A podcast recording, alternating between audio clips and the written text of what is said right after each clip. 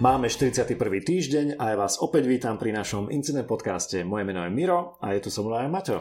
Vítajte priatelia podcastu. V našom projekte Incident pre vás pripravujeme tento podcast, kde komentujeme správy a incidenty z oblasti bezpečnosti. Súčasťou projektu je aj web stránka w w w bodka incident bodka s k, kde nájdete vysvetlenie, čo je podcast a ako nás počúvať a každý deň nové zaujímavé správy.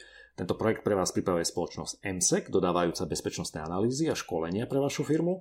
Môžete tiež navštíviť našich sponzorov Intas, partner pre vašu sieťovú bezpečnosť Noble, Noble vyšívané oblečenie pre Noble ľudí, ktoré nájdete na w w w bodka noble bodka s k a iks el Pixel nadštandardné kreatívne multimediálne štúdio. Ďakujeme za vaše názory a pripomienky, pomáhajú nám robiť tento projekt pre vás zaujímavým a zrozumiteľným. Píšte nám stále na našu e-mailovú adresu podcast zavináč incident bodka s k. No, a poďme rovno na highlight, takže začneme určite s newsami, uvidíte, čo tam bude. Dá ako fleškami, ako ja volám. Áno, áno, už sme sa to... Vytrvalo. Áno, vytrvalo, ak voláš flešky, takže Matej to bude volať flešky a speed news, vy to volajte ako chcete. No, v správach z nášho webu už sme dlho nemali ransomware, ktorý sa nestratil, ale tak nechceli sme nás stále otrávať takýmito správami, ale máme nejaké dve nové. Potom sa budeme volať, venovať troška štátnej špionáži. Áno, no, potom veľmi zarezonovala nová chyba alebo zero day zraniteľnosť v Androide, budeme o tom hovoriť e, takisto.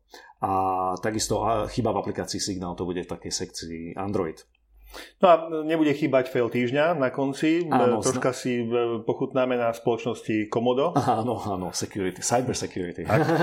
No, v hlavných správach si povieme niečo o tom, ako sa dajú Apple, macOS počítače zneužiť na DDoS alebo distribuovaný distribuovaný útok, tak budeme o tom hovoriť, že prečo. To tak je. Potom sa budeme troška venovať Google, vylepšuje svoj password manažer, vysvetlíme v čom a prečo. Áno, máme tu nejaké vojny na Wikipédii pri editovaní a asi tušíte, budú sa, budú sa týkať Číny, Tajvanu. Asi, asi sledujete, čo sa deje v Hongkongu, takže bude sa to týkať presne toho. Potom sa budeme troška venovať šikovným autám. Opäť je nejaký nový prieskum.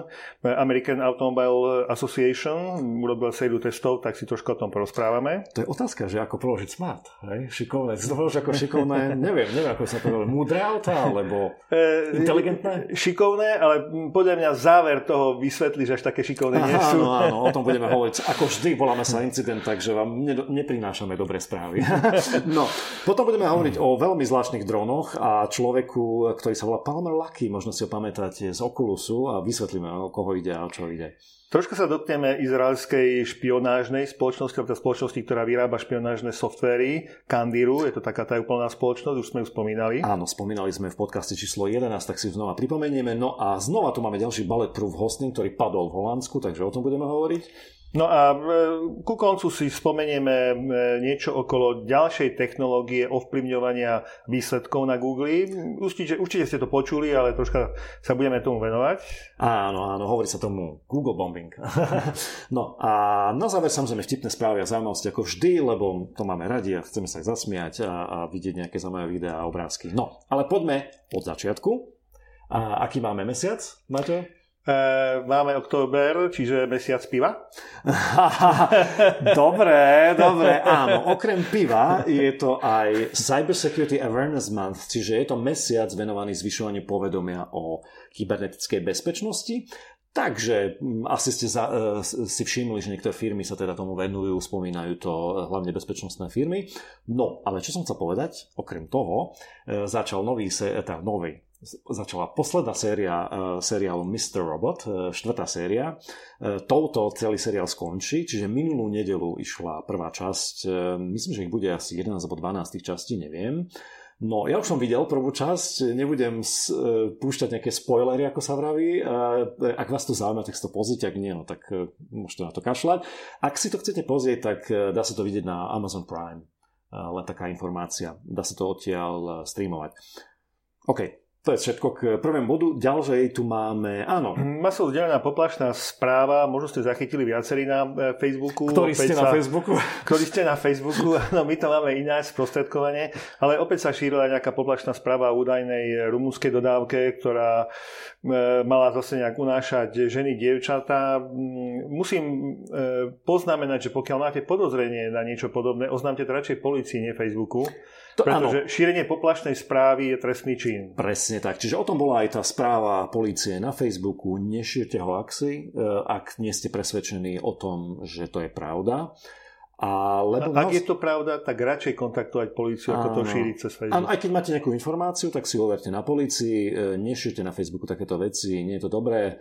Ľudia vieme, že sú, ako sa vraví po anglicky, trigger happy, takže hneď like, like a hneď akože share, share. No, ale buďte veľmi opatrní aj vy, ktorí čítate takéto správy, buďte opatrní pri ďalšom zdieľaní. Minimálne polícia hej, informovala, že dosah tak odhaduje zhruba na sto tisíc ľudí, tak to je celkom zaujímavý dosah. Toto. Áno, je to veľmi nepríjemné. Takže znova pripomíname, správajte sa normálne na tom Facebooku. Rozumia, pre... rozumia zodpovedne. Áno, rozumia zodpovedne, ne, nepreposielate každú somarinu, ktorú uvidíte. No, potom bavili sme sa o SIM Jackeri, ak si pamätáte, bolo to v podcaste číslo štyridsaťjeden sme o tom. Tam sa to uvedli ako šokujúcu správu s tým, že vysvetlenie príde tretieho októbra. Áno, tretieho októbra už bol. Hovorili sme o tom aj minule, v štyridsiatej štvrtej. No a ja tu mám, neviem, čo si si pozrel ty, ale existuje stránka, samozrejme logo, celá tá chyba ako stránka je simjacker bodka com, takže ten link tam bude. No a ja som si čítal tú správu, ktorú vydali aj s technickými informáciami a my sme vtedy vravili, že nás bude veľmi zaujímať, kto bol cieľ, koľko bolo tých správ a tak ďalej. A to už dnes vieme. Ano, ja som si pozrel tiež, že to vlastne štyridsaťpäť stranový report. Je tam prirodzene rozobratý aj spôsob útoku, veľmi podrobne rozobrané technicky. Nebudem sa tomu venovať. Kto sa chce pozrieť, nech sa pozrie. Ano. Je to dostupné, bude to v linku. Ale presne to, čo hovoríš, je ten špecifický záujem o, o lokality, o, o krajiny, v ktorých sa to dialo. Áno. E, takže, kde sa to dialo najviac? Mexiko. Tam sa to dialo najviac. Boli tam spomenané Kolumbia a Peru, ale Mexiko bolo najviac zasiahnuté. Firma, ktorá vlastne upozornila na túto chybu, zachytila dvadsaťpäť tisíc správ za tú dobu. Tá doba bola tridsaťjeden dní, tuším mesiac to sledovali. Tak sa mi to zdá. No a detekovali tisícpäťsto unikátnych identifikátorov. Čiže možno cieľov, povedať, dá sa povedať. Áno, ne? Cieľov. Čiže nebol to malý útok, môžeme povedať, taký, že by sme ho mohli zanedbať. Ja chcem povedať, že ten ano. report neuviedol nič nové, okrem toho, čo sme povedali, teda aké sú podmienky, zraniteľnosti, ako to zhruba prebieha, len to uvádza podrobnejšie. Ja ešte pripomeniem, že okrem tej Južnej Ameriky je ano. tam Irak, Saudská Arábia. O, zaujímavé. A jedna európska krajina. Oh, to som si nevšimol. Taliansko. Taliansko. No, čo je ale ešte zaujímavé, ešte som sa chceli, chceli vedieť, že kto. Bohužiaľ, to sme sa nedozvedeli zo správy, ale cituje sa tam surveillance firma. To znamená zase, typoval by som, da, da, typoval by som sto eur, že to je izraelská firma, ale dobre. Podľa všetkého to je nejaký dodávateľ, ktorý je známy tým, že vie manipulovať es es sedem protokol, má prístup do siete es es sedem, to znamená vie... reroutovať es em esky, správy, hovorí a popri tom vie robiť aj ten, tento SIM Jacker útok. Ale nemenovali národnosť, nemenovali uh, firmu, takže nevieme, o koho ide. Uh, ako to vždy býva, uh, niekedy, niekedy to presiakne tá informácia neskôr. Určite vám dáme vedieť, sme zvedaví. Ďalšia správa sa týka Facebooku a jeho potenciálnej novej kryptomeny Libry, o ktorej sme už rozoberali. Ano. My sme rozprávali o tom, že vlastne vznikla určitá určité zoskupenie Libra Association a tom, tam podporovateľov? Tam bolo hromadu podporovateľov, tam napríklad boli podporovatelia PayPal, Visa, Visa Mastercard a mnohí ďalší veľkí členovia. Čo je zaujímavé, že PayPal teraz dočasne vystupuje z tejto asociácie. Tak neviem, či dočasne, ale vystupuje, už to je veľká správa, to povedzme. To znamená, PayPal prvý verejne oznámil, že tak odchádzame, máme nejaké iné záujmy a iné, zamerieme sa na niečo iné, hej, takže to tak zaobalili.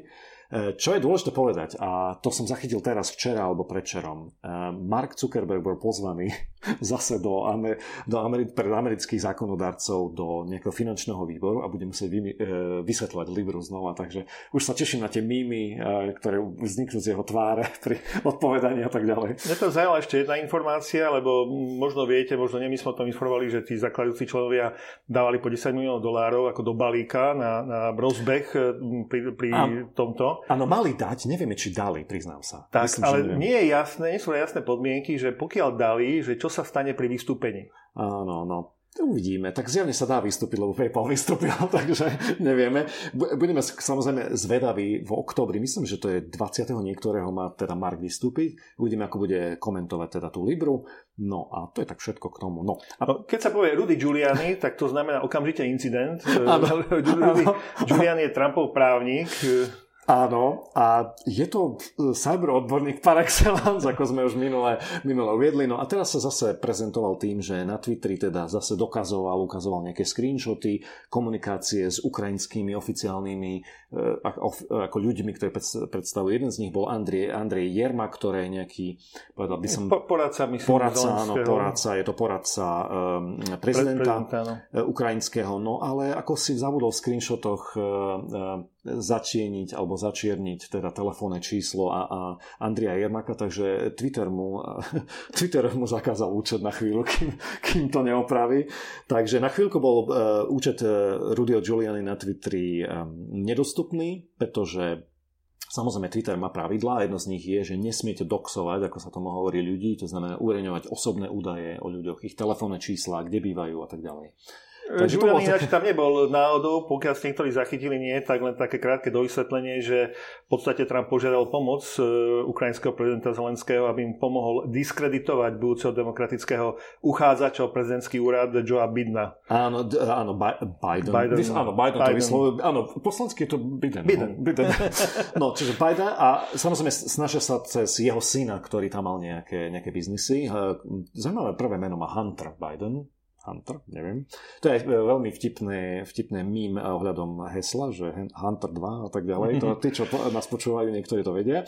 No, takže v každom prípade Rudy Giuliani nie je rozhodne nejaký schopný na sociálnej sieti a cyberodborník už vôbec nie. Tu len spomeniem, že v budúcnosti bola ešte jedna kontraverzia. Neviem, či si pamätáš s Rudym Giulianim. Nehovorili sme o tom, ale ja som to zachytil, kedy sa mu pri tweetovaní podarilo spojiť slova tak dokopy, že vytvoril doménu, čiže dal bodku medzi dve slova. A to druhé slovo bolo in, ako v. Hej? Bola to veta, dačo, dačo, v. No a niekto si to všimol a zistil, že tá doména nie je zabratá. Tak ju zabral a dal tam antitrampovský obsah.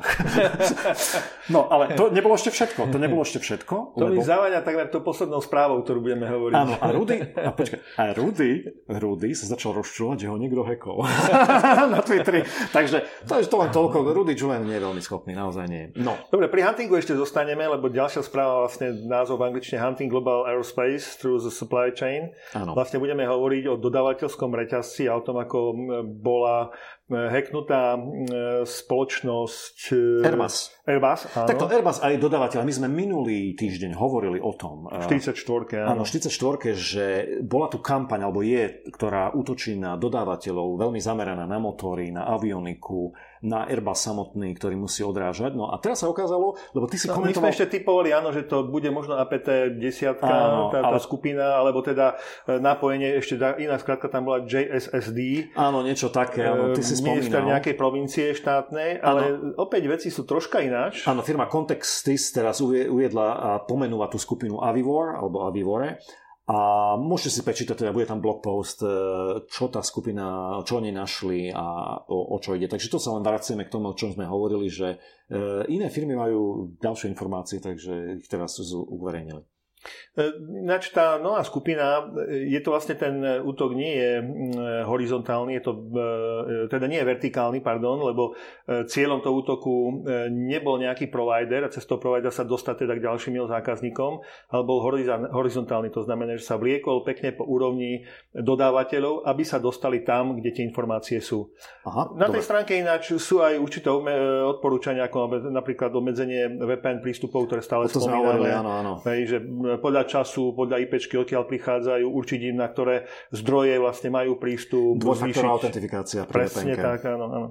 Dobre, takže poďme na správy z našho webu a budeme hovoriť o niečom, o čom sme dlho nehovorili. Dobre, toto je už veľmi zlý vtip. Ransomware. Tento takže... strihni, hej. Nie, určite nie. Takže ra- ransomware, máme tu dve správy. Jedna je dosť šokujúca z hľadiska, ako by som povedal, škody.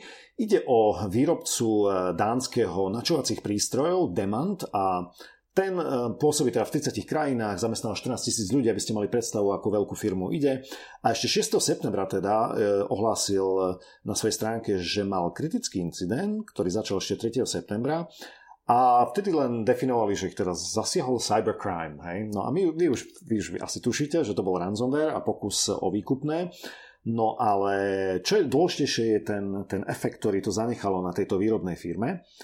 A podľa správ bol zasiahnutý ich er pé systém, to znamená fakturácie, nejaké skladové veci a tak ďalej. Vy, ktorí pracujete vo firmách, kde používate nejaký er pé systém, či už SAP alebo nejaký domáci, ako je Softib a podobne, tak viete, aký je to problém, keď toto nefunguje. Hej? Prakticky nefunguje nič.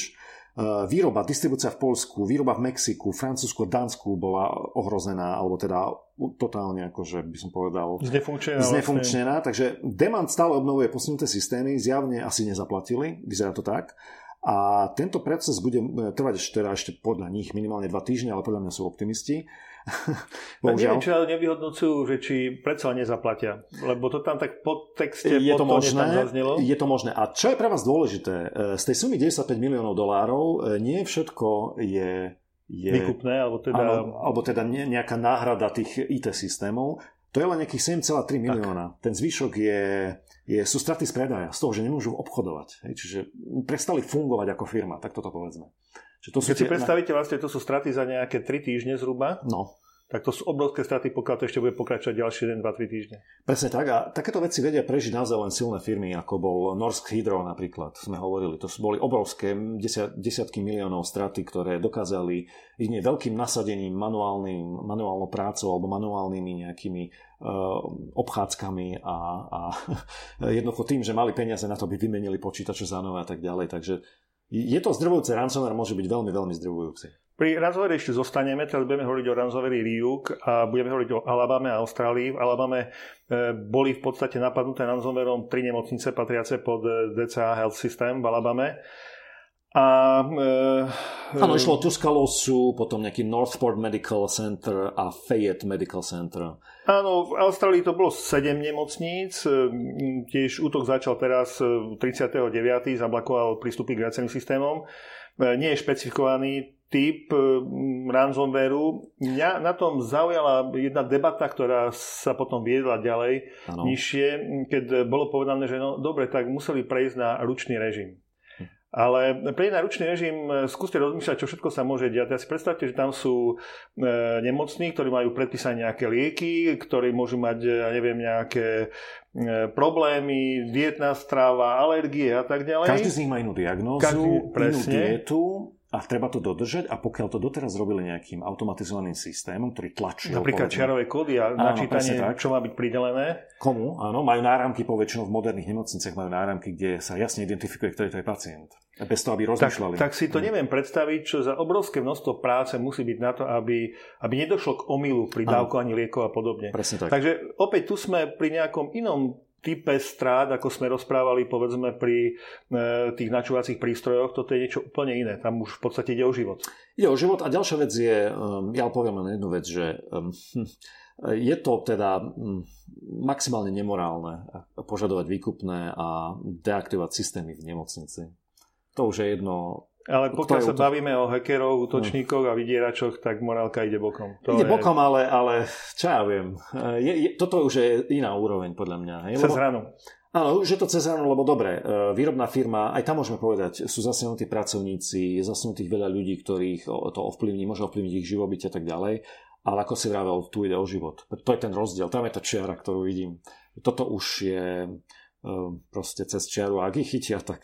No s tým nemôžem nesúhlasiť, to ne, ne, je jednoznačné. No, nebudem mať žiadnu zhojivosť, ak ich nájdú a odsúdia na dlhé roky. No.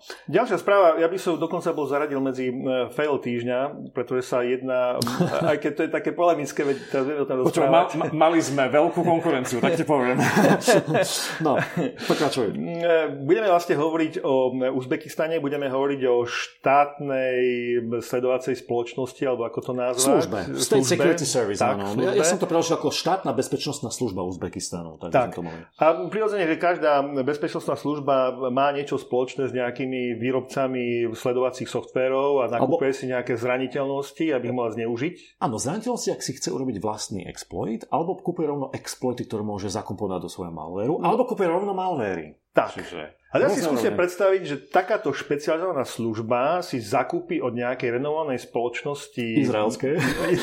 Povedzme, že izraelskej. Pokračujeme ďalej. Spoločnosti si zakúpi práve takéto túly, aby ich mohla použiť na, čo ja viem, sledovanie, hackovanie nechcených skupín. Áno. A pri testovaní takýchto túlov sa v podstate pripojí na internet a informácie o tom, že niečo takéto majú, uniknú a komu inému ako rovno antivírovej spoločnosti. Áno. Čo naznačuje, že, že títo umelci z tejto štátnej bezpečnostnej služby mali nainštalovaný Kaspersky na, na počítačoch, na ktorých vyvíjali ten malware, kam implantovali tie zero-day, ktoré si nakúpili, tie zraniteľnosti.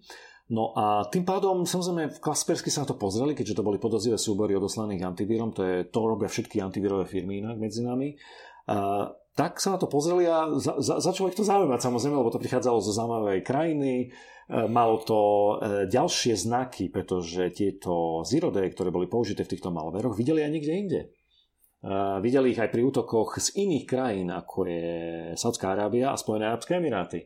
Takže začalo ich to zaujímať a zistili, že áno, tu sú nejakí takíto dosť, povedal by som, ne, ne, nešikovní vývojári, ktorí toto robia. No a počas toho, ako to výskumníci sledovali, tak títo malveroví vývojári spálili štyri zero-day, ktoré odhalili teda výskumníci Kaspersky vďaka ich nešikovnosti. No a bolo zjavné, že to neboli ich vlastné, boli nakúpené od tretej strany. No a e, tá implikácia toho je, a vysvetľoval som to v tom článku, že vy si môžete zakúpiť zraniteľnosť buď len pre seba, exkluzívne. To znamená, to znamená, že ten dealer alebo predajca nepredá nikomu inému tú zraniteľnosť, čiže exkluzívna, ale potom je drahšia. Alebo potom si môžete kúpiť tzv. Šerovanú, zdieľanú, kedy vy neviete, komu inému to predali, ale viete, že nie ste jediní, ktorí zneužívate tú chybu. No a to bol presne tento prípad, že tento, títo uzbeckí hackeri, neviem, či ich nazývať hackeri, lebo to asi sa asi nehodí, ale títo malveroví developeri vlastne týmto pádom kazili akcie iných krajín, ktoré si nakúpili tie no, isté zero-day. V tom článku, teda v tom originálnom článku ešte tam sú také uvedené, tak v podtexte mm. medzi riadkami prečítate, že vlastne dodávateľ týchto exploitov sa dostatočne nahňaval a už odmietol s nimi spolupracovať. Áno, zrejme, áno, lebo... Služba. Áno, lebo zjavne kazili biznis k iným, iným krajinám. No a čo sa týka toho, budeme ešte hovoriť o tom, kto je za tým, ale Kaspersky si myslel ešte v tej dobe, lebo to je staršia správa, alebo teda bola to staršia správa to, ako tá, ktorú budeme hovoriť o Candiru, ale vyzerá to tak, že to bolo Candiru. en es o Group sa vyjadrilo, že v žiadnom prípade teda... Nie, oni exploity nepredávajú. Áno, áno, oni exploity nepredávajú, no a Candiru nereagovalo, bo my vieme, hovorili sme o tom, že to je veľmi taká firma, ktorá nechce veľmi byť viditeľná a komunikovať. Takže nie, sa ešte vrátime. Áno, ešte sa vrátime k Candiru. Dobre, takže poďme od štátnej špionáže ku Androidom a novej Zero Day zraniteľnosti pre Androidy v mobiloch podľa Google Project Zero. Áno, čiže výskumníčka bezpečnostná Mary Stone našla, alebo teda informovala, našla a informovala o zraniteľnosti v v Androide, tento raz nie, v Apple, uh, Apple iPhone, no a tá postihuje, aby ste vedeli, Pixel jeden, Pixel dva, Pixel dva, teda Huawei, Xiaomi, vidím tu Oppo, Moto zet tri a všetky Oreo, el gé telefóny zrejme, Samsung es sedem, es osem, es deväť. Takto, toto nie je celý zoznam, pretože to bol len taký prvý preliminár podľa toho, aký, aký kernel beží na tých, lebo bolo to v... Bola to nejaká chyba tam, v kerneli, ak, ak si dobre spomínam. No a k útoku môže dôjsť teraz dvoma spôsobmi. Pri prvom e, si nainštalujete nedôveryhodnú aplikáciu a pri druhom sa dá skombinovať s druhým exploitom, naj, najlepšie pre prehliadač, ktorý prekoná ten sandbox a znova si, e, sa dostane teda do operačného systému. Takže, takže e, tá oprava ináč, e, inak bola e, pre Pixel mobily by mala už byť von. Priznám sa, že som to nesledoval, nepozeral, že či bola alebo nie. Už vyšiel Security Bulletin pre október, pre Android. No a čo bolo ale zaujímavé je, že podľa Google Threat Analysis Group, to je tá skupina, ktorá má takú viditeľnosť, keďže vidí tú telemetriu, čo sa deje v tej ich sieti, a keďže, keďže majú obrovskú infraštruktúru, tak tvrdia, že, že tento exploit využívajúci ten, tento zero-day je od en es o Group.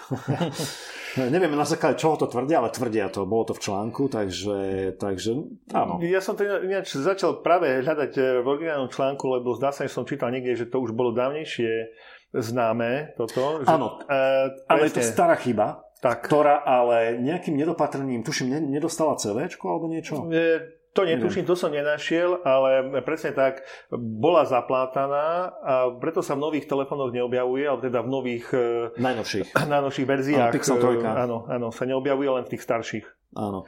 No, čiže išlo znova nejaký, nejaký problém pri označení alebo nejakom, nejakým, nejaký uvedomení, že tá chyba teda už bola známa.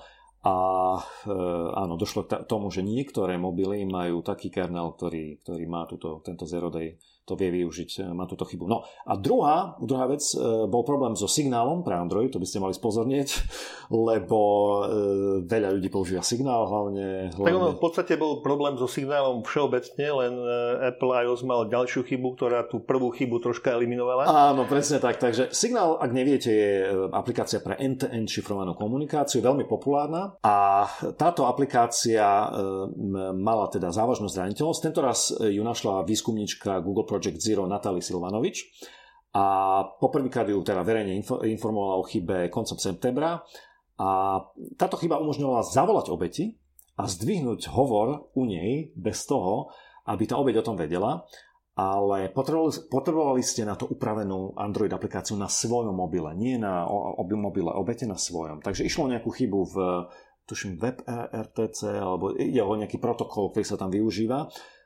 No a po, po zavolení teda bolo možné takýmto spôsobom odpočúvať, ak tá obeť asi nevšimla, že zvonil telefón, a ak ste to robili veľmi rýchlo, tak ste mohli počúvať. Ináč, spoločnosť Open Whisper Systems, ktorá stojí za tou aplikáciou, teda, ktorá ju vyrába, poznamenala, že už to jednak opravili a jednak boli by ste predsa našli nejaký... To zvonenie bolo zostalo, vybrovanie zostalo a minimálne by ste boli našli záznam vo volaní. V kologu, v áno, v kologu určite sa nachádzala, nachádzalo volanie, ak ste také dostali. Ak ste také dostali.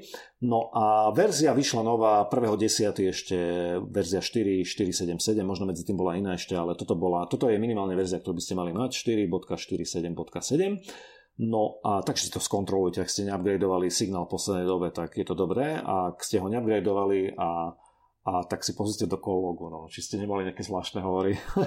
Dobre, takže to je, to je toľko k tomu signálu, no a poďme na fail týždňa. Áno, ideme na smutný fail týždňa, pretože sa stal v spoločnosti Komodo, tá je známa skutočne ako bezpečnostná spoločnosť, má certifikáty, ktoré sú uznávané a tvrdí to o sebe. Tvrdí to, ale keď si pozriete na našom incidente webe, tak Miro tam dal veľmi geniálny obrázok, kde ukázal na, poukázal na tri slovíčka, no, ktoré sa im nepodalo splniť pri, pri tomto. No ale vrátime sa, k, prečo mali problém. No vy asi viete, hovorili sme o webuletine, webuletine. To, to je také, taký software na fóra a ten mal problém. No a zo pár firiem ako si nezareagovalo a takisto jedna z nich je Komodo. No a je to problém kvôli tomu, lebo má podtitul, pod logom má Komodo, má Cybersecurity, a na titulke svojho webu hlási, že Global Leader in Cybersecurity Solutions, takže mm, nevyznalo to veľmi dobre. A takisto viete, že koľkokrát sme už otrepávali o hlavu aj vám, aj, aj, aj štatistickému radu. Pozrite, pozrite si, áno, čo máte viditeľné. Áno, pozrite si, čo máte exponované, aké softvery používate a pravidelne sledujte, sledujte, či sa neobjavili nové chyby, ktoré sú fatálne pre, pre dané aplikácie. V tomto prípade to bol webuletín, software, ktorý má byť a musí byť exponovaný, pretože to fórum webovské. Takže znova, nestačilo im len tých pár dní na to, aby, aby to rýchlo zapečovali a aspoň dali preč. Hej, ale tých pár dní stačilo zase útočníkom, ano, aby im zobrali dvestoštyridsaťpäť tisíc používateľov z ich fóra. Informácie o používateľoch. používateľoch, áno. No. A čo by som tu ešte povedal? No, nič viac teda. Je to fail týždňa, pretože...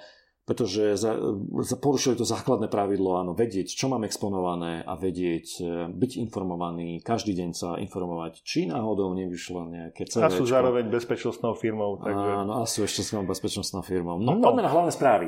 A hneď prvá je o Apple dé dé o es, alebo Distributed Denial of Service, to je znamená, keď vám niekto útočí na web stránku, snaží sa ju zaťažiť takým spôsobom, aby nebola prístupná pre obyčajných užívateľov. No a samozrejme, tieto služby existujú, volajú sa dé dé o es booters alebo stressors. Stressors, to je taký, by som povedal, áno, snažia sa ospravedlňovať samozrejme tí, ktorí poskytujú takéto služby, že však to je len test, akože stresujeme web stránku, že koľko vydrží. Ale pravda je taká, že takéto služby sa predávajú po všetkých dark weboch a kdejakých takýchto, by som povedal, zákutiach internetu a je úplne jasné, že tí, ktorí si to kupujú, chcú vyrobiť alebo narobiť škodu niekomu, na koho je cielený ten útok. Ale tento DDoS má ešte také prídavné slovo, že amplify DDoS. Áno, to je ďalšia vec, ktorá je zaujímavá, že podľa toho, Um, a akým spôsobom to robíte, tak môžete amplifikovať ten útok. Čo to znamená? Je to veľmi jednoduché. Vy potrebujete určitým spôsobom vytvoriť nejaký trafik, ktorý ale chcete nasmerovať na obeť. Ale existuje spôsob, ako to urobiť tak, aby ten váš trafik, ktorý generujete, sa znásobil. To je tá amplifikácia. A čím to znásobenie väčšie, tým je to lepšie pre vás, lebo potrebujete menší, menej tých zariadení v tom botnete, aby ste ten trafik vyvolali. Ja, bežná amplifikácia alebo zosilnenie niekde medzi päť až desať násobkom, ano. Ale o tomto zosilnení alebo o tomto DDoS útoku, o ktorom budeme hovoriť, je tá amplifikácia alebo ten faktor zosilnenia tridsaťpäť celá päť. Čiže neskutočne veľký, čiže potrebujete veľmi malý botnet na to, aby ste vytvorili veľkú záťaž. No a o čo šlo? Išlo o macOS počítače, Macy, ktoré mali zapnutý Apple Remote Desktop, ktorý bol viditeľný do internetu. No je to, povedzme, obdoba, obdoba Microsoft Remote Desktop protokolu? Áno, a je tam taký servis, ktorý sa volá Apple Remote Management Service, A R M S, a je na porte tri dva osem tri. Takže poprvé skontrolujte si, či ho netunelujete na svojom routeri, či nie je viditeľný z vášho Macu. Skontrolujte si, či nemáte, ak máte externú í pé adresu z nejakého nepochopiteľného dôvodu, akože na svojom Macu, niekde, neviem kde, tak či tiež nemáte toto spustené, lebo potom váš počítač môže byť súčasťou takéhoto botnetu a môže byť využívaný, zneužívaný na takéto, na takéto útoky. No a áno, podľa teda researcherov, ako si vraval z firmy NetScout, ten amplification factor, to znamená spôsob, aký môžem zosilniť ten svoj útok, je, je obrovský tridsaťpäť celá päť. No a v tejto chvíli, keď sa pozrite na Binary Edge, napríklad na search službu, ktorá vie vyhľadávať také, by som povedal, zariadenia, ktoré sú odhalené na internete, tak takých systémov je štyridsať tisíc v tejto chvíli na svete, takže je to celkom veľká sila. Celkom zaujímavá botnet sieť sa dá postaviť z toho s dobrým výkonom. Áno, alebo teda dajú sa zneužiť tieto zariadenia na to, aby bouncovali od nich tieto pakety na, na, na, teda, na nejakú web stránku alebo iný, iný server, ktorý chcete zhodiť. Takže toľko k tomu, takže Apple ste pozor, pozor na toto. Poďme na Google. Ako sme spomenuli na začiatku, tak Google predstavil určité zosilnenie, alebo teda predstavil ďalšiu vlastnosť svojho password manažera. Áno, pridal sa k tomu októbru, ktorý o, o teda cyberbezpečnosti, o, o takej, by som povedal, sa venujeme v zväčšenej miere takej osvete. Takže Google sa pridal svojimi novými vecami. Teď nie je to novinka, password manažer, pretože on už mal na synchronizáciu prihlásení sa medzi Chrome a Androidom. Áno, mal, mal, áno. To znamená, ak ste využívali Chrome, tak ste mohli heslá mať uložené a mohli ste ich zdieľať medzi, medzi mobilom a medzi desktopom. Čo teraz prichádza je password checker. My sme už o tom hovorili trošku, lebo existoval taký, taký plugin ale do Chromu, ktorý, keď ste zadávali heslá do niekam, tak dokázal zhodnotiť, či to heslo už nebolo v nejakom úniku, v nejakom líku. Určite poznáte, alebo keď nie, tak ste možno počuli službu Have I Been Pwned, ktorá vlastne poskytuje tak. takéto Poskytuje servisy. takéto služby a Google má vlastný servis. To znamená, toto nie je Have I Been Pwned, toto Google má vlastné, vlastných ľudí, ktorí, ktorí chodia po všetkých dark weboch a darknetoch a tieto líky dávajú dokopy. A potom to využívajú presne na túto službu, kedy vám povedia, že koľko z hesiel, ktoré máte v password manažeri, sú, boli uniknuté, alebo sú príliš slabé, alebo sa nachádzajú v nejakých, nejakých líkoch. Takže potom vám samozrejme navrhne, aby ste ich zmenili. Takže celkom zaujímavá funkcia. Nejaké plusy, mínusy tejto služby? Neviem, nevidím nejaké veľké plusy, minusy, uvidíme. No, plus, ako plusy plus, určite, plusy teda, vidím, minusy nie, áno, takto áno. pardon. Áno. Plus, lebo minimálne tak Google pridal určitú službu navyše a teda chráni ten priestor a chráni používateľa. Pre vás je len dôležité, že všetko sa nachádza, password manager od Google sa nachádza na stránke password dot google dot com, čiže ak máte Google účet, tak tam nájdete vlastne celý ten, ten password manažer a to, a to manažovanie tých vecí. Dobre, poďme na ďalšiu, strán, na ďalšiu správu a to je, dal som jej názov Wikipedia Wars. No a samozrejme, keď sledujete trošku, čo sa deje vo svete, tak viete, že že nielen Tajván, aj Hongkong je teraz, protestuje sa tam vo veľkom. Z hľadiska geopolitického sa zmenila situácia a tak ďalej, tak teraz tam rastie samozrejme čínsky vplyv a ten sa prejavuje v tom, že samozrejme Číňania, alebo teda z Číny prichádzajú také snahy editovať Wikipédiu ohľadom Tajvanu. A predpokladám, samozrejme, že všetci Wikipédiu poznajú, je to vlastne internetová encyklopédia s otvoreným obsahom. Funguje tak, že všetci majú možnosť ju upravovať. Sú upravené väčšinou dobrovoľníkmi vo wiki štýle, to znamená, že môže ich meniť v podstate hocikto. A Wikipédia ako presadzuje tzv. Otvorenú filozofiu, to znamená, že pokiaľ niekto má problém s vyjadrením niekoho iného, môže to vyjadrenie upraviť a vyjadriť sa k tomu. Čiže to vôbec vopred dáva taký priestor na vandalizmus a nepresnosť o Wikipédii. Áno, ďalšia vec, ktorú spomína ten článok z bé bé cé, dôležitá informácia je, že služby ako Ask Google alebo Siri na Apple využívajú Wikipédiu a citujú. To znamená, ak, sa, ak ste sa spýtali na začiatku septembra, že what is Taiwan, je to tam u, u, u, uh, uh, uvedené ako príklad, tak odpoveď bola a state in East Asia. Lenže, keďže to ťahal z Wikipédie, túto informáciu, teda Siri to ťahala, tak neskôr sa tam objavila odpoveď, že to je provincia v Čínskej republike. No, je to provincia vlastne, Čínskej republiky. Áno, tu sa vlastne dostávame k tomuto problému, lebo vyzerá to ako na problém editačnej vojny medzi Čínom a Tajvanom, tak, kde rôzne vysvetľané veci, pojmy sa vysvetľujú z každého pohľadu troška ináč. Áno, v prípade Hongkongu sa tam uvádza, že jedna časť alebo jedna časť správ bola, alebo nejakej, nejakej stránky bola šesťdesiatpäť krát zmenená za deň. A to kvôli tomu, že samozrejme niekto videl týchto ľudí, ktorí tam sú ako... ako ako protestujúcich a ďalší ich videl trošku horšom svetle. Hej? To znamená, ich videl ako, ako niekoho, kto vlastne spôsobuje neporiadok a, a porušuje zákony. Čiže ten, išlo o slovičkárenie, tak tomu hovorím. Ano, ano. Išlo o slovičkárenie a išlo o boj z obidvoch strán. Takže, takže tomu naozaj dochádza. Samozrejme, my vieme, že, že Čína má takisto nejaké teritoriálne také záujmy, kde buduje umelé ostrovy napríklad. Písal, písal tam... Ostrovy Senkaku. Áno, písal, neviem, či to je ono. E, ostrovy, takto, ostrovy Senkaku sú ďalšie, ktoré sú sporov medzi Japonskou, Japonskom, Čínou a Tajvanom. Je veľa tých ináč miest. A áno, ďalšia vec áno. je, že dokonca, áno, Číňania stavajú aj umelé, umelé ostrovy a písal o tom, spomínal som vám knihu dávnejšie v podcaste od Johna Shuta, ktorý robí, tuším, korešpondenta pre C N N a on presne tam spomína tento, tento ako sa snažia vlastne rozširovať ten, ten svoj vplyv aj v teritoriálne. No a tento článok je presne o tom, ako, ako to slovičkárenie, editovanie vlastne zasahuje do, do, do, tej, do toho obsahu tej Wikipédie. Ja je zaujímavé, že povedzme sa takýmito zásahmi zaoberajú aj akademici v Číne ako oficiálne kruhy akademici, lebo minimálne dvaja akademici sú citovaní v tom článku Li Hao Gan a Bin Ting Wang, ano. Ktorí sa podielali na publikácii Opportunities and Challenges of China's Foreign Communication in Wikipedia. Áno, no. Čo tu môžeme vidieť na záver? Môžeme povedať, že Čína sa snaží ovplyvňovať verejnú mienku už nielen vo vnútri svojej krajiny, ale aj navonok. A ja som ti spomínal, že používajú také, také slovné spojenie, že... Nie, nie, nie. Telling China story. story. Presne tak, že, že my chceme povedať našu, náš príbeh. Náš príbeh. Hej? Takže to je slovo, slovné spojenie, ktoré používajú, keď obhajujú takéto, takéto chovanie. Dobre, poďme ďalej. Budeme hovoriť o šikovných autách, ako som to ja nazval, smart cars.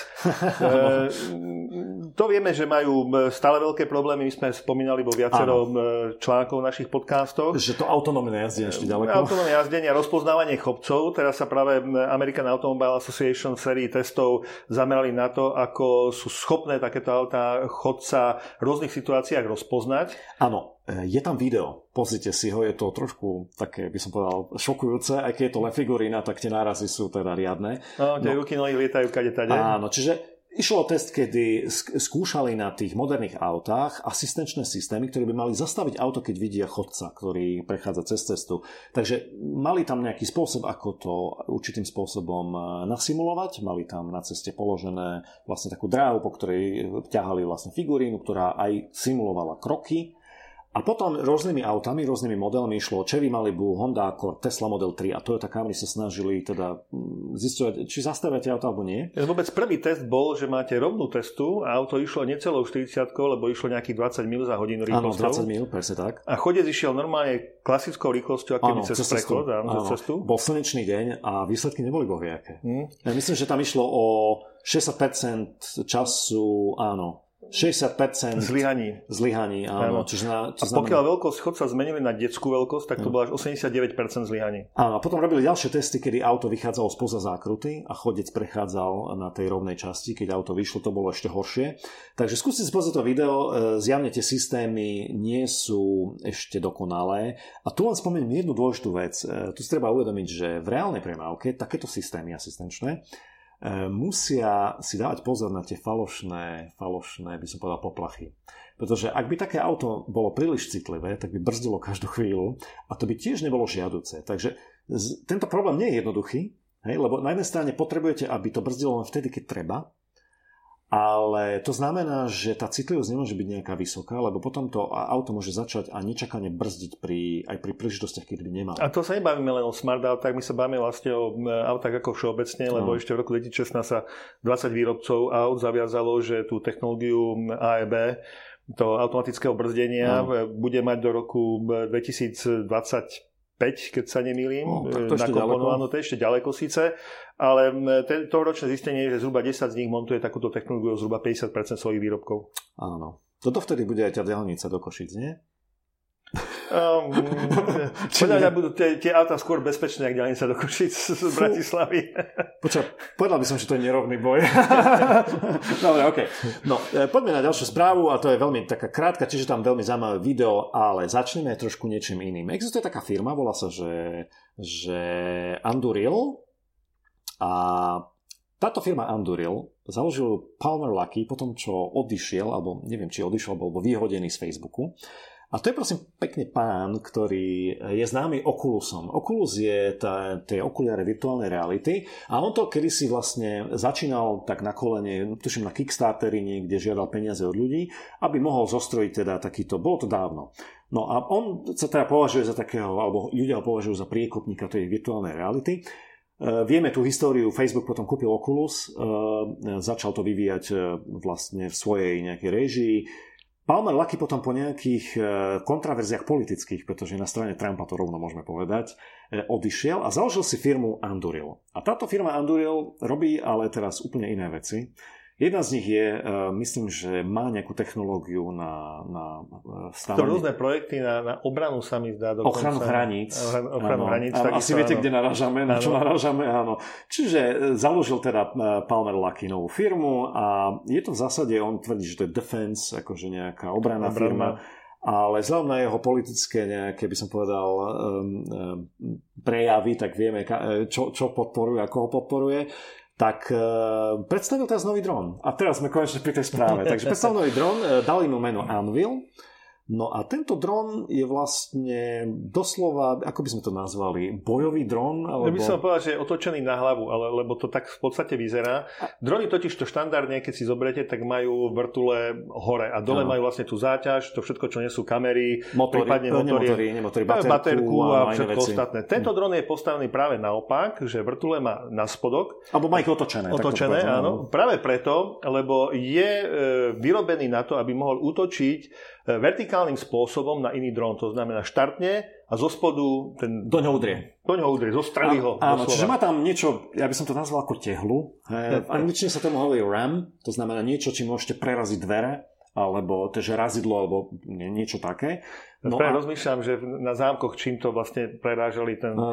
Čo bušli do dverí. Áno, áno, to je presne to, tak sa to volá. Čiže, čiže niečo, nie, nejak podobne tento dron uspôsobený a má systém, ktorým vie detekovať a nájsť ten dron, ktorý letí, ktorý má teda zo spodu udrieť. A je uspôsobený na to, aby vedel štartovať veľmi rýchlo, vertikálne a vie udriť do takého drónu a vlastne ho tým pádom zničiť, ten drón padne. Takže pozrite si to video. Moja kombi- teda komentár je len taký, že mm, má určite použitie takýto drón, ale neviem si ho predstaviť napríklad na miestach, ako sú štadióny, kde plno ľudí, pretože tie trosky potom by padali na ľudí. Takže ak by si potreboval zneškodiť drón, nad niečím takým, tak pff, myslím si, že by to nebolo žiaduce, aby si do ňoho narazil a rozbil ho. Takže tam sa troška polemizuje v tom článku, je to od The Verge, ano. Nájdete tam vlastne linku, tam sa troška polemizuje vlastne o užitočnosti takéhoto drónu. Áno, čiže uvidíme, či sa to podarí pre, s tým preraziť, ale pravda je, že v tejto chvíli sa venuje takýmto veciam. No. Tak a teraz sa vrátime späť k mysterióznej spoločnosti Candiru, izraelská spoločnosť, ktorá vlastne je takým výrobcom, dá sa povedať, že kyberzbraní. Áno, hľadajú zjavne exploit, tá, exploity, pardon, zase zle sa vyjadrujeme, hľadajú zraniteľnosti tak. A tieto zraniteľnosti predávajú iným, kto to zaplatí. Ešte v podcaste číslo jedenásť sme hovorili, že tá firma je taká veľmi, veľmi utajená. Za posledné roky Nemá zmeni... web? Nemá web, zmenila názvy zo párkrát, zmenila nejakým spôsobom svoju nejakú, ako by som povedal, oficiálnu z es er o na á es, á es na es er o, proste zmenila svoju nejakú, nejakým spôsobom organizáciu. Veľmi ťažko sa nie informácie dohľadávali, veľmi tak. ťažko sa zisťovalo, čo robí, prečo robí, komu predáva. Bola teda menej viditeľná, ako už spomínaná en es o. en es o Group alebo Celebrite. Ano. No a... Ale teraz sa zviditeľná. Áno, teraz sa zviditeľná. Táto firma teda sídli v Tel Avive a zjavne predáva takéto zraniteľnosti, čiže má ľudí, ktorí hľadajú takéto zraniteľnosti. No a Forbes, o tento článok je z Forbesu, tak... zistil, že teda hlavne sa špecializujú na desktopy, čo je Microsoft Windows a Apple Mac, a pre rôzne štátne organizácie alebo štáty teda dodávajú takéto, napríklad pre Uzbekistan, podľa všetkého. No a mm, zase je tu taký, taká istá kritika voči tejto firme, že predáva aj krajinám, ktoré nemajú práve najlepší najlepšiu ako vizitku z hľadiska e, ľudských práv. Takže to je to, čo, čo, za čo sú kritizovaní. No a čo, čo tu ešte? Áno, je tam zaujímavé video, pozrite si ho. A je to, e, síce nie je video o Candiru, je to o chlapíkovi, ktorý sa volá Tal Dilian. Tento Tal Dilian spolupracoval na nejakých projektoch z Candiru a urobil teda rozhovor s Forbesom a je tam video jeho technológie. On je za dvoma veľmi zaujímavými, by som povedal, takými surveillance startupmi. Jeden sa volá Vispier, alebo Vispier, ktorý sa volá Intelexa. No a skúste si všimnúť, sú aj v officeoch a sú tam také veľmi zaujímavé obrazovky z ich zjavne vizualizácie, ich hackovania agentov a tak ďalej. To som bol prekvapený, že to tam bolo vidno. Celkom zaujímavo. No a zjavne sa špecializujú na hackovanie mobilných telefónov cez rôzne spôsoby a ukazovali tam taký, taký van, taký, takú dodávku, ktorá je plná technológie a vraj stojí koľko? deväť miliónov dolárov? To som si nevšimol tam. Je. Ja som sa zameral totiž práve na to prepojenie tohto článku a toho predchádzajúceho Aha. článku, kde bolo spomínané, že vlastne v, Uzbe- v Uzbekistane boli použité nejaké túly, ktoré musia pochádzať od nejakej špionážnej spoločnosti a nebola menovaná ktorá. Ano. A tu v tomto článku sa už priamo vlastne menuje spoločnosť Candiru. Rovno ju pomenúvala Brian Bartolomeu, ktorý je výskumníkom Kaspersky. V, áno, Kaspersky. Áno. Kasperskom. A aj rovno popisuje, akým spôsobom vlastne prišiel na to, že to vedel takto prepojiť, pretože našiel tie spojitosti, ano. Odtrackoval vlastne, komu patrí adresa, z ktorej, ktorá bola vystavená ako vonku, na ktorej testovali tieto ano. Útočné nástroje a tá bola rovno prepojená na Military Unit nula dva šesť jedna šesť. Takže si vedel veľmi presne identifikovať, komu to patrí a kto je vlastne za tým, kto testuje vlastne tieto nástroje. Áno, no a potom ten článok sa ešte venuje tomu, že tie firmy sú do istej miery prepojené Candiru, en es o Group cez, cez ľudí, ktorých zakladali. Takže sú tam nejaké prepojenia, samozrejme, títo ľudia sa poznajú, väčšina z nich zrejme bola v izraelskej armáde, v tej cyber jednotke. Takže to je toľko, prečítajte si to, je to zaujímavé. Pozrite si to video, kde ukazujú, ako hackujú telefón. Uh, niekoho, kto je poblízku. Takže veľmi zaujímavá technológia. Môžete po, potom trošku pošpionovať, čo to tam majú za zariadenia. Môžete nám dať vedieť, keď nájdete niečo zaujímavé. No a čo sa týka, ešte na, na záver, ja som tam uh, našiel takú správu, že až osem predtým neznámych zraniteľností na Microsoft operačný systém bolo odhalených vďaka uh, týmto researcherom, ktorí sledovali teda Candiru, teda Kaspersky sledoval ich činnosť. Takže osem. Čiže môžeme sa vlastne poďakovať uzbeckej tajnej službe Áno. No dobre, poďme teraz na ďalšiu správu a to je o ďalšom bulletproof hostingu, ktorý, priznám sa, bol neslavne známy, ľudia ho spomínali dosť na Twitteri, že odtiaľ stále idú nejaké útoky. Bol hlavne známy tým, o čo sme už dnes hovorili, DDoS botnetmi, Mirai a podobne, kde hlavne mali, teda, volá sa teda tá firma ká vé Solutions bé vé, je v Holandsku. A... Pokiaľ sa pozriete na web, ešte stále dostupný, tak je to normálna hostingová spoločnosť. No, normálne, normálne, dobre, OK. Podľa webu normálna hostingová spoločnosť. Áno, takže holandská polícia teda ich dala dole tento týždeň, alebo to do, áno, tento týždeň myslím, že to bolo. No a tento provider mal, teda bolo tam plno, hostoval plno ľudí, ktorí tam hostovali desiatky botnetov, IoT hlavne botnetov, to znamená všelijaké routere, IoT devicey, Asus routere, všelijaké boxy na made, neviem. Medzi, medzi nimi tam boli nejaké phishing size, vulnerability scannery tam bežali. A... Presne tak, mikrotik routere, tu navidím Netgear, áno, zet té é a tak ďalej. Takže, čiže táto firma hostovala, dva roky teda poskytovala infraštruktúru pre takýchto kriminálnikov, a naozaj bola známa v tých kruhoch, to nie je nejaká neznáma firma, bola známa v tých kruhoch, kde, kde, kde tí researcheri a in, sledujú, teda vlastne odkiaľ prichádzajú útoky, tak t- táto hostingová firma bola veľmi, veľmi známa a neslávna samozrejme. Tak prvého októbra to ináč bolo, našiel no. som, bola oh, razia okay. polície a dvoch mužov zadržala. Áno. Tam ešte potom ďalšia zaujímavá, že tí dvaja muži vlastne vlastne ďalšie dve hostingové spoločnosti a áno. ďalšie tri í té firmy, ktoré boli navzájom vlastnícky previazané. Samozrejme. Takže to bolo celkom... Celkom dobrý biznis toto v úvodzovkách. No, takže polícia si e, začína posvedcovať v Európe aj na toto. Ináč upozorním, dnes vyšla správa Europolu, ktorá m, nájdete si na našom webe, budeme o tom hovoriť budúci týždeň, e, ktorá sa presne zaoberá tým, čo vlastne Europol vníma ako trendy v takejto kriminalite. A samozrejme, e, toto je aj výsledok práce, e, kedy sa za, začali zameriavať na takéto bulletproof hostingy. No a v Nemecku, to bolo minulý týždeň, to, o tom sme hovorili. No a poďme na poslednú správu e, z hlavných správ. A ako som už naznačil, išlo o Google Bombing, tak vieš vysvetliť, čo to je? Alebo ja to no, myslím? Ja by som začal opačne. opačne. Väčšina z nás sa zoberá, čo je es í ó, Search Engine Optimization. Áno. es í ó je hlavne o tom, ako dostať svoje informácie do search engineov a iných týchto. A es í ó robí každý, a to je ten problém, hej? Že každý sa snaží dostať do top searchov. Tak. Ale Google Bombing je práve naopak. Ak chcete podhodiť, aby pri vyhľadávaní nejakého e, slovného spojenia ste dostali niečo úplne iné. Presne tak. Proste to volá Google Bombing. Áno. A skús, ty si našiel nejaký príklad, hovoril si mi. No, ja som našiel minimálne jeden zaujímavý príklad z júla dvetisíc osemnásť, keď vyhľadávaním, zadaním slova idiot bolo, bola zobrazená fotografia prezidenta Trumpa. Áno. A to je presne tento príklad. To znamená, manipulujete search engine takým spôsobom, aby preč určité slovo sa ako medzi prvými searchmi zobrazovalo to, čo vy chcete. Nie to, čo by malo byť relevantné. No, ale ako to zneužíva napríklad taký Boris Johnson v Británii? Boris Johnson, ako viete, možno neviete, teraz sa chýli teda k Brexitu tridsiateho prvého októbra, to vyzerá, teda tuším, že to je tridsiateho prvého októbra.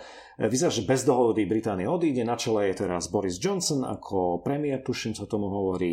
No a niekto si všimol na webe, pozrite si, je tam link na Twitter a sú tam dva screenshoty. Na jednom screenshote je search na Google, kde je v searchi napísané Boris Johnson medzera model a na druhom e, searchi o hodinu neskôr je také isté Boris Johnson a model. Ale výsledky sú rôzne.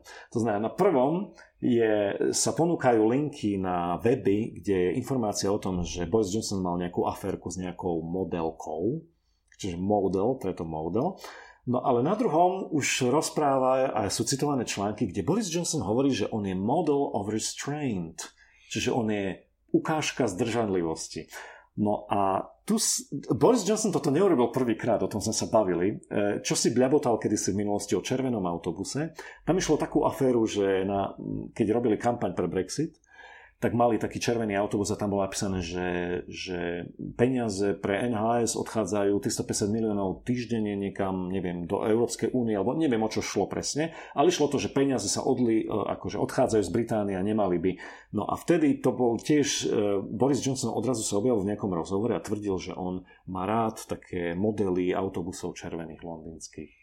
Hej. Takže zdá sa, že, že Boris Johnson, uh, my nevieme, že či za tým je aj niečo viac, to znamená, že okrem toho, že on púšťa takéto balóniky, hneď ako sa objaví nejaký problém, tak on hneď to slovo ako keby hijackne a pripojí k nemu úplne iný význam, aby v search engine-och ste nenašli to, čo, to, čo tam bolo predtým. Ale ja mám obavu, že tam je manipulácia na pozadí aj iná ešte. Že to ne, nestačí na to, aby on, on sa... Ja vôbec myslím, že on sám teda určite nie, ale má hmm. na to tým. Ale tu by som súhlasil s tou manipuláciou a tu možno len poznámka, že tak chcete teda vyhľadávať, že čo mal Boris Johnson s nejakou teda modelkou, no, no. tak treba troška ináč tie kľúčové slova. Ja mám riešenie, treba kačkovať. To je ísť na DuckDuckGo alebo duck bodka com alebo duck duck go bodka com, takže tam, tam zatiaľ som nezaznamenal takéto veci. Takže pozor na to, tie searche môžu byť manipulované a to je pekná ukážka toho, ako sa manipulujú searche a zdá sa, že sa manipulujú úplne vedome a využíva sa na to nejaká technológia.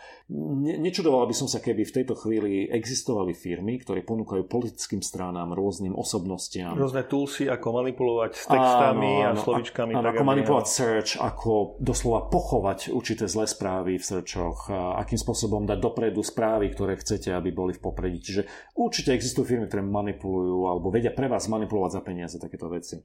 No, poďme na záver. Vtipné správy a zaujímavosti. Chcem vám dať hneď do pozornosti prvú, prvý, prvú kážku z Twittera, pokiaľ teda potrebujete nejakého strašiaka. Ono síce už je jeseň, čo skôr sa to bolo hodilo niekedy možno v lete na odplašenie. Áno, treba počas zimy zostrojiť, vieš?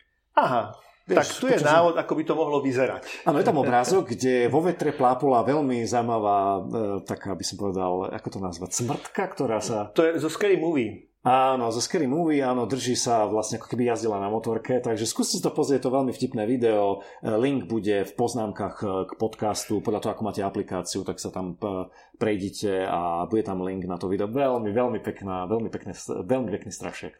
Zasmial som sa na to neskutočne. Áno. No, Ďalšia... Ďalšia správa je veľmi, veľmi zaujímavá. Ak ste šikovní, tak tu na jeden programátor vyrobil takú vec, že vždy, keď teda programuje a odošle teda ten kód, tak sa mu roztočí vrtulka na jeho čiapke. Takže má tam, po... myslím, že tam má aj návod, nie som si istý, tak si to skúste pozrieť a hlavne sa mi páči. Má tam rôzna veci a hlavne ako vraj narozprával, ako to celé urobil, ale tak sa bál svojho lasu, mm. tak sa mu nepáči, že to celé zrušil. Aha, áno, no, tak v každom prípade môžete otrávať, ako to urobil. Mal tam nejaké fotky aj na svojom Twitter účte. Takže toto je veľmi zábavná vec, že vždycky, keď, vždy, keď sa vám podarí teda mergenúť nejaký kód, ktorý, ktorý teda ste urobili, tak sa vám roztočí vrtulka na, na, na čiapke, takže to si pozrite. To je veľmi vtipné. No, potom je tam pekná ukážka toho, ako sa nezamyká. Ako sa... Fyzická ochrana. Teda áno, fyzická doslova. ochrana. Je tam také zaujímavé video, kde je tuším nejaká taká, taká by som povedal... Ne, pumpička sa mi zdá, alebo niečo, niečo podobné. Áno, a je zamknutá takým kovovým, ako by som to nazval, takým plátom, ktorý má dieru, ktorý prejde cez také ucho, alebo...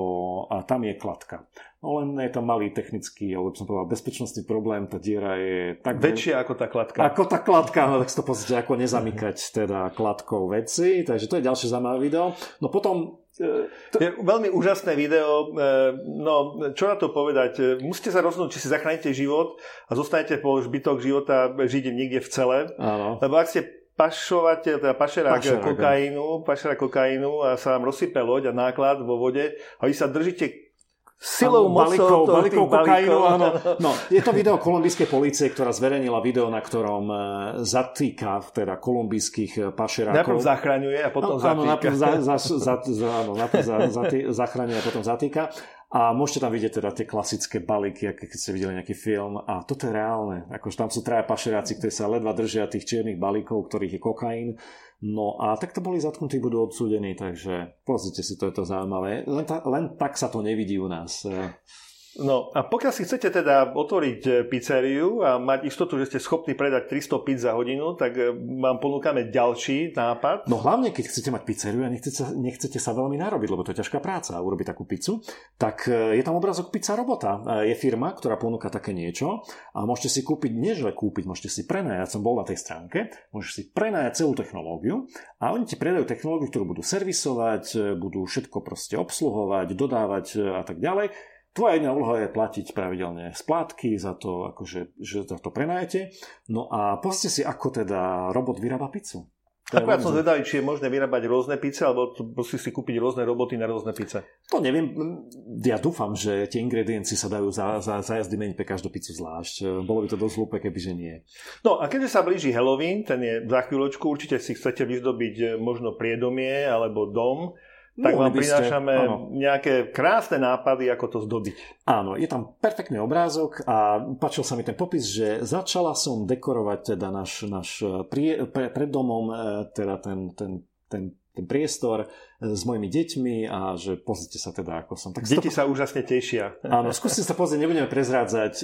Je to veľmi vtipné, mi sa to páčilo, ako, ako si teda, od, aký, akým spôsobom si teda pripravili Uh, ako sa pripravili teda na ten Halloween. Uh, veľmi, veľmi, veľmi pekné.